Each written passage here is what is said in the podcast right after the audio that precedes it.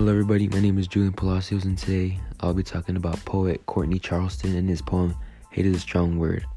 What really caught my attention about this poem was that how it showed that everybody has different lives, and they have to face different problems no matter the day or time or where. And it shows how our history can really affect us as well, and, sh- and affect our mental health, because many people judge us off our history, which is not okay. Which this poem can relate to because it relates to slaves and how they had to sacrifice many things and how they couldn't get on with their day normally because they were not treated right. You can see many references throughout the whole poem talking about Charleston's family in the past, and he brings out specific words to show how life was before. And this is a very strong poem because we still see diversity in today's day. Everywhere you go, you'll see some type of diversity. So that's why it's a very strong poem.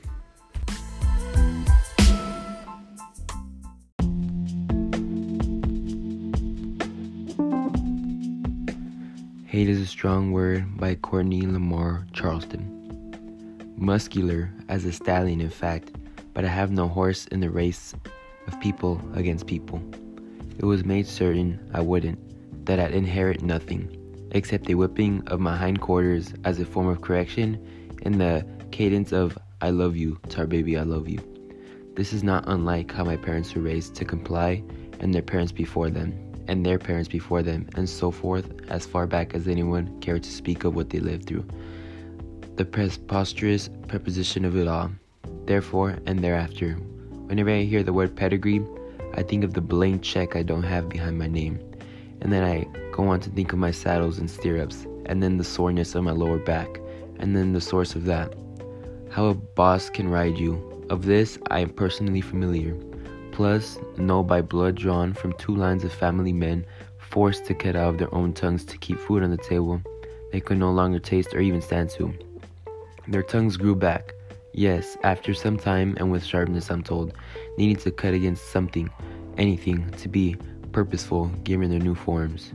Whoa, whoa, whoa, how a man rides his wife, his children, how he'd ride a horse he'll never have, could never give them unless said a horse is immaterial hence not a horse is all, just muscular as a stallion is, as the word is that's denied, striving families' horsepower, any engine beyond their fragile bodies to propel them forward, the whole race, forward, even if it's pits against the people, even if it means rearing a rear end, tender and raw.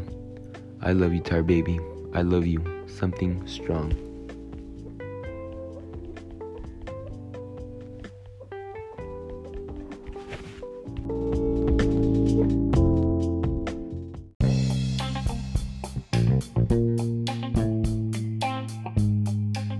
As we can see, this poem is very powerful and had a strong meaning.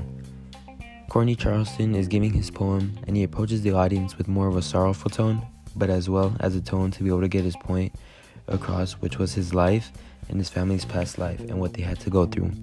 We see examples of this when he points out words like pedigree. He calls out pedigree because then he goes on to show what this word really means to him and how it reminds him of his family and how his history affected him mentally growing up. He is almost referring to pathos right here because when you read about pain that one has gone through, it makes you feel some type of guilt and it makes you think you should never take stuff for granted, which is really special about this. Another reason as to why I like this poem is because towards the end, Charleston states, just mu- muscular as a stallion, a word that's denied striving families' horsepower. I really like this line because it really grabs the story of the whole poem into this phrase because it explains how one man can be as strong as a horse and keep pushing to finally get what he wants. Thank you guys for listening, and I hope you guys have a good day.